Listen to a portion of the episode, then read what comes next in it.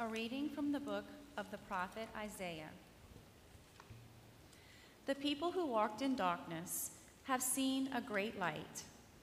Upon those who dwelt in the land of gloom, a light has shone. You have brought them abundant joy and great rejoicing, as they rejoice before you as at the harvest, as people make merry when dividing spoils. For the yoke that burdened them, the pole on their shoulder, and the rod of their taskmaster you have smashed, as on the day of Midian. For every boot that tramped in battle, every cloak rolled in blood, will be burned as fuel for flames. For a child is born to us, a son is given us. Upon his shoulder dominion rests. They name him Wonder Counselor, God Hero, Father forever, Prince of Peace. His dominion is vast and forever peaceful. From David's throne and over his kingdom, which he confirms and sustains by judgment and justice, both now and forever. The zeal of the Lord of hosts will do this. The word of the Lord.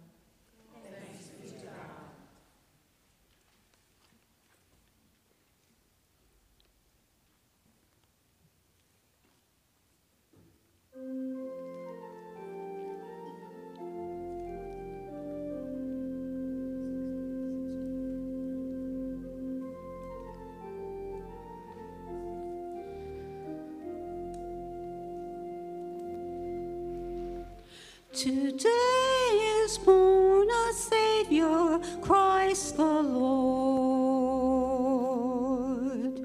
Today is born a Savior, Christ the Lord.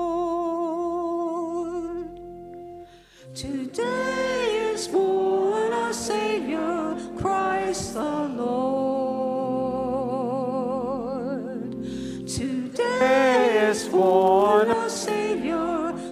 Christ the Lord.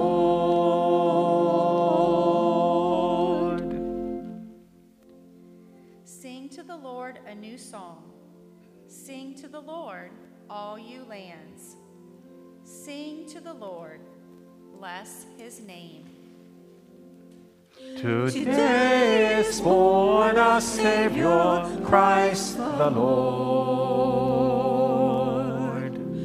Today is born our Savior, Christ the Lord.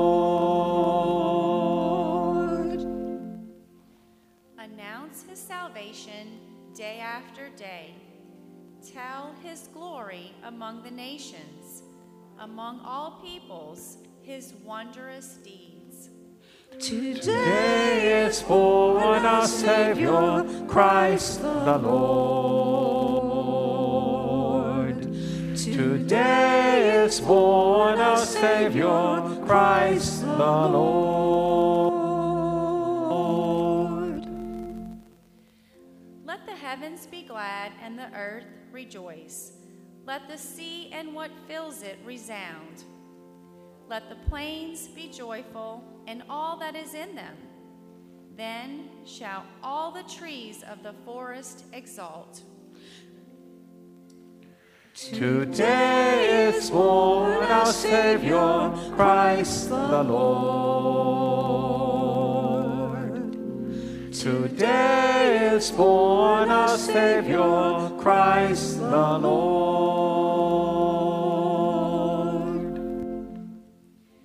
They shall exalt before the Lord, for he comes, for he comes to rule the earth. He shall rule the world with justice and the peoples with his constancy. Today is born our Savior, Christ the Lord. Today is born our Savior, Christ the Lord.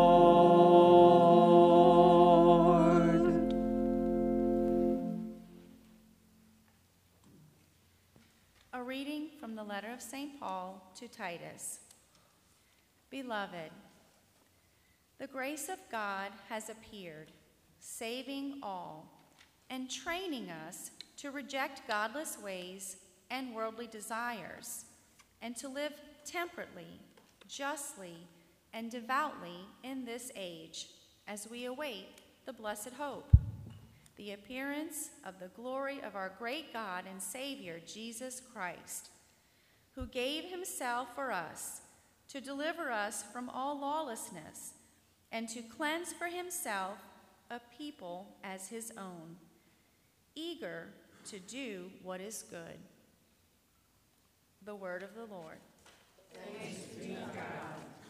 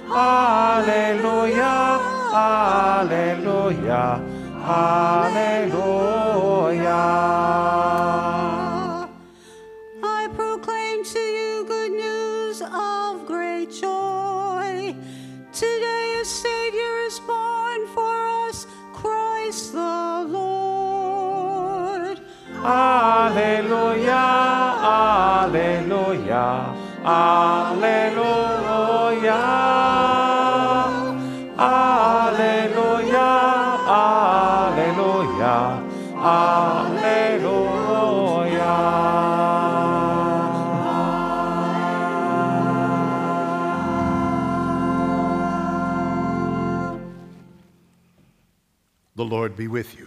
And with you. A reading from the Holy Gospel according to Luke. Glory to you, O Lord.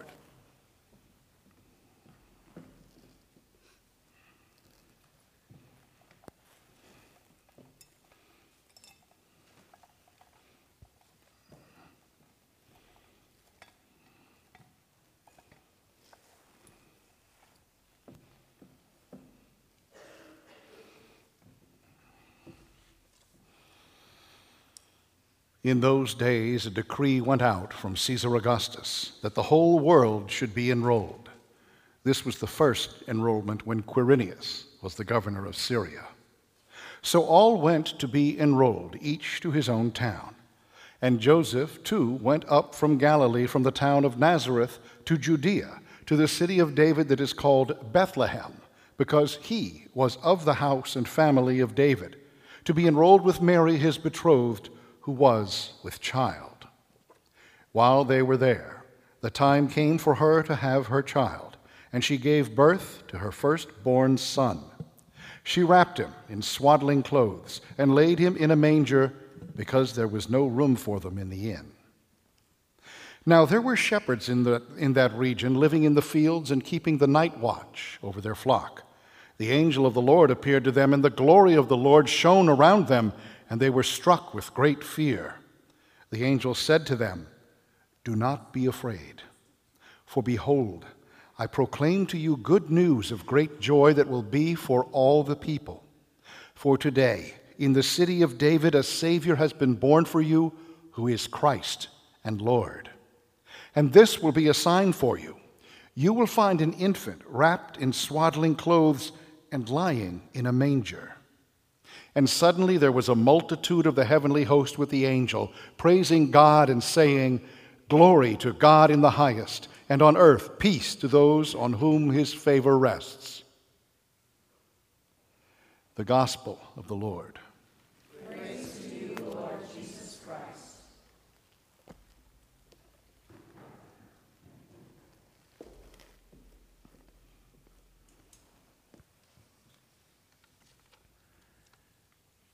Do not be afraid. For behold, I proclaim to you good news of great joy that will be for all the people. For today in the city of David, a Savior has been born for you, who is Christ and Lord.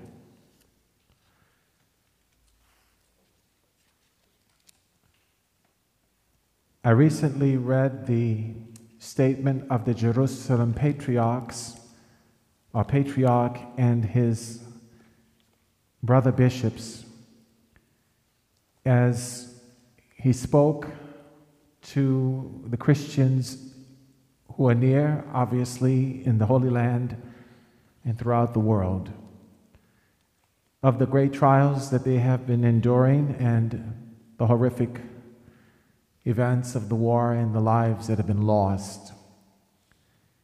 He says that in the city of Bethlehem, there would normally be a lot of wonderful celebration and gathering, but there's only one nativity scene that's been set by one of the churches. None of the caroling and none of the things that go on. But the patriarch mentioned that as he made this message, spoke this message, and shares it with us, that he thinks that the world that we see today is not much different than the world Jesus came in over 2,000 years ago. Wars, violence, innocent children being destroyed, their lives being taken, divisions in families, strife in the government, and so forth. And yet he says that our hope is in the child that has been born, who is Christ and Lord.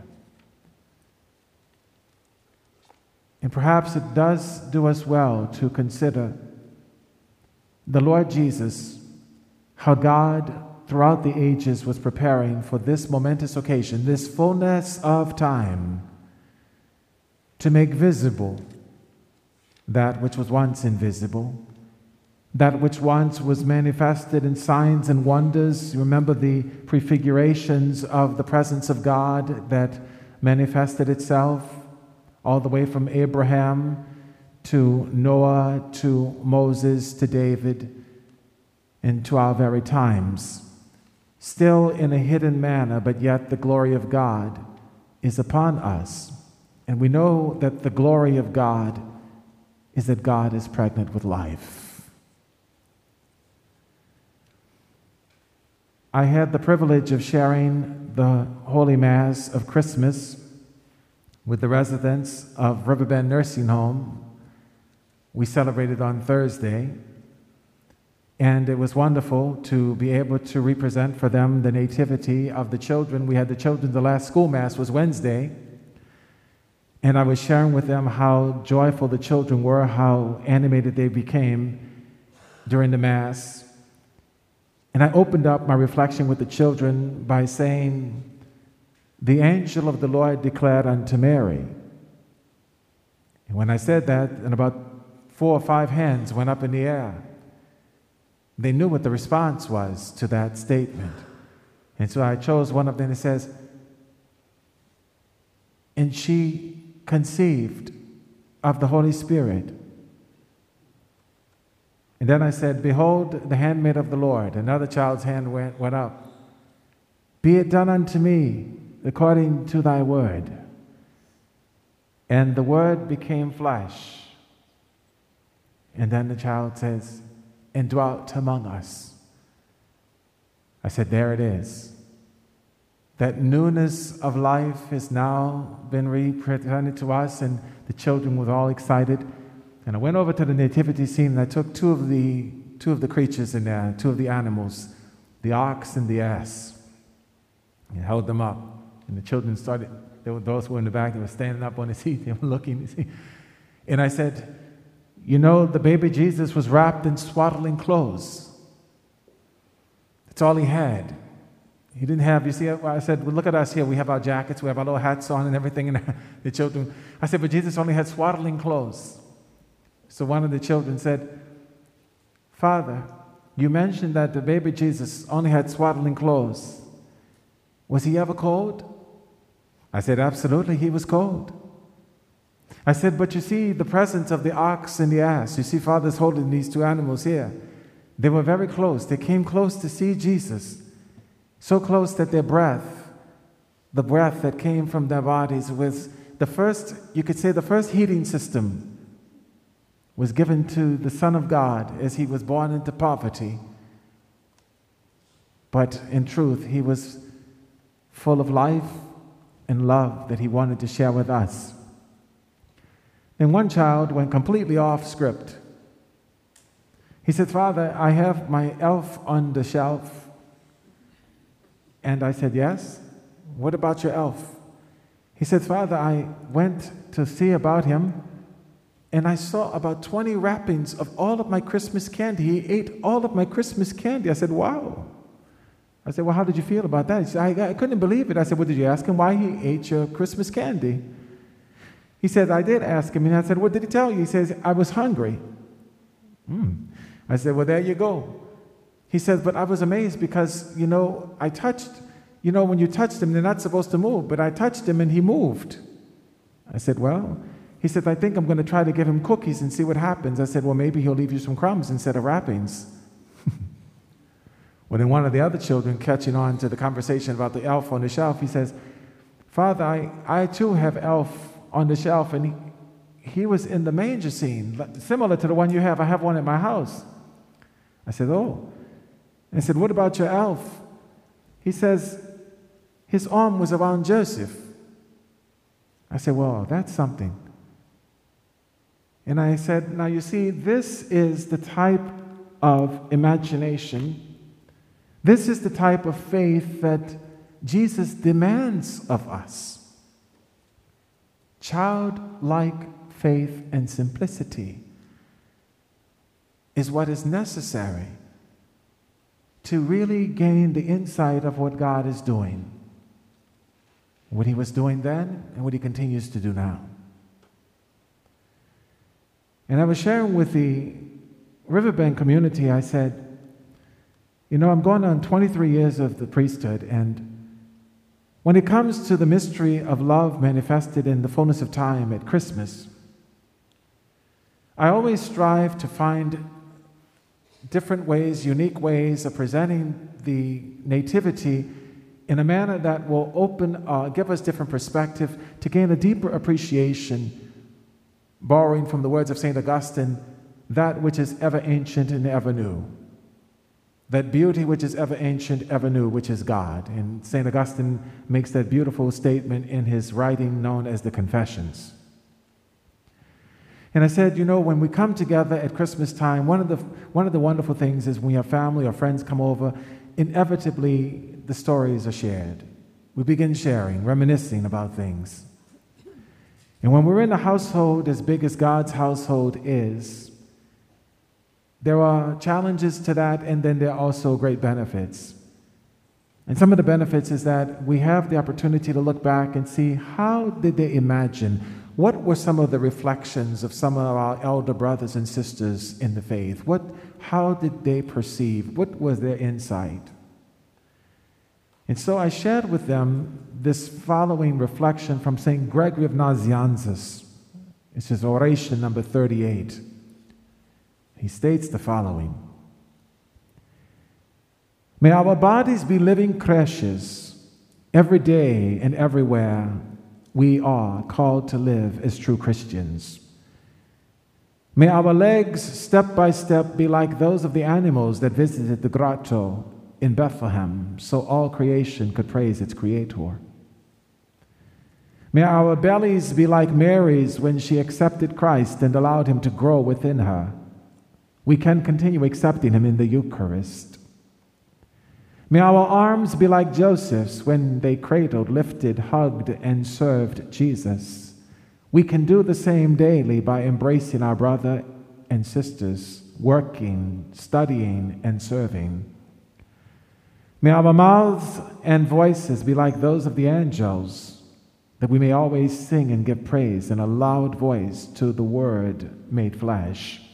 Glory to God in the highest, May our ears and eyes be like those of the shepherds who heard the angel's song wherever they were and came to see the child.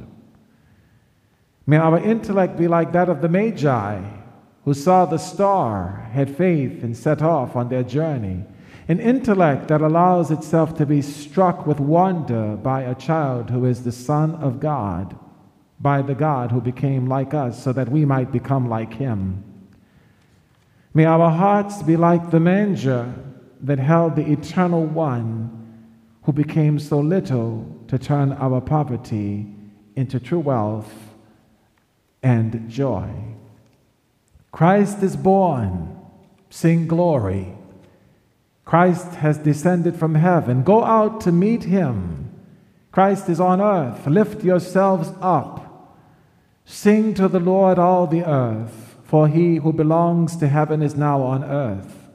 Christ has become flesh, so tremble and rejoice. Tremble because of sin, rejoice because of hope. Christ is born of the Virgin, who does not adore him, who does not adore him who is the beginning, who does not praise and glorify him who is the end. The darkness is once more dispelled, the light is once more created. Egypt is once more tormented by the darkness, and light is once more shed upon Israel by the pillar of fire. May the people who are in the darkness of ignorance see the magnificent light of knowledge. The old things have passed away. Behold, new things have come. This year marks the 800th year anniversary of St. Francis of Assisi's establishment of the Living Nativity. It was his, his method, his way of not trying to create a work of art, he says, but his aspiration in establishing the Nativity as it may have been when Jesus came into the world. His aspiration was to solicit from those who would look upon it awe and wonder at the mystery of love made flesh. I'd like to challenge us all today. And the challenge is this approach the child who comes to us still in humble adornment, veiled under the appearance of bread and wine, filled with grace and power Approach Him with a heart that is, once again, like that child. Not just like the children that shared with me their wonderful insights as their little imaginations went wild in light of the sharings I was making with them during the Mass. But like this child, who comes in a way that prompts us to receive Him, to take Him. May we receive love anew tonight in a way that is humble and open to possibilities, in a way that will be made known to the world that God has come among us. He dwells among us, He feeds us, He gives us strength, courage, and hope, particularly when things are so dark. And yet, in the paradoxical way, when it's darkest, it's then that we can see the brilliance of the lights of heaven. Heaven has wedded itself to earth tonight.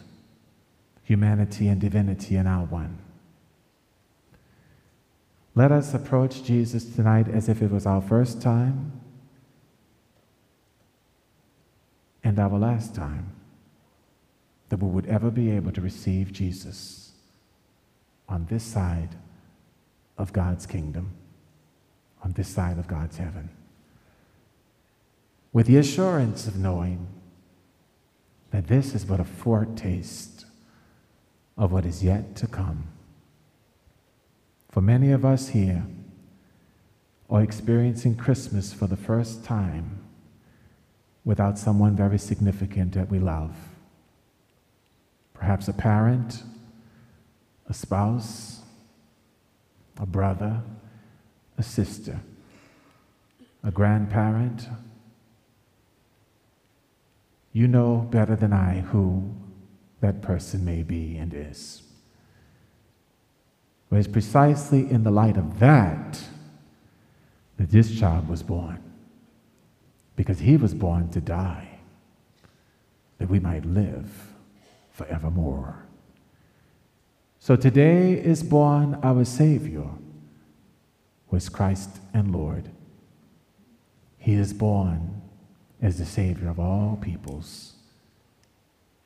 Light from light, true God from true God, begotten, not made, consubstantial with the Father. For through him all things were made, visible and invisible. All things have been made new for the life that is everlasting. God love you.